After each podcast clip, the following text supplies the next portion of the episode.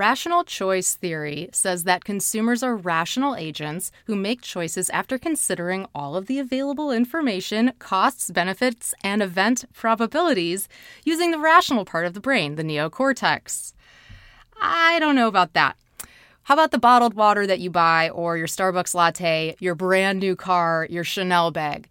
These are not rational purchases, these are emotional you have to understand that we are more likely to avoid pain and loss than we are to pursue gain. So, striking somebody's fear or FOMO or anxiety hits the survival part of their brain, makes them think, I need this product or service or Birkin bag.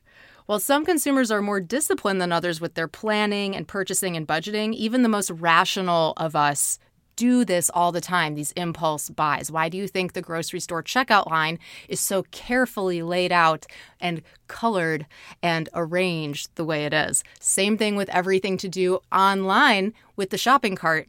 So, when it comes time to buy, why do we choose one brand at the point of purchase versus the other? Well, it has to do with brand salience.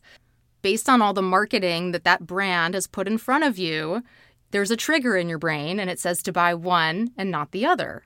A lot of this happens in an irrational and emotional part of the brain, and sound is highly linked to that feeling and to the emotions and memories associated with any given brand.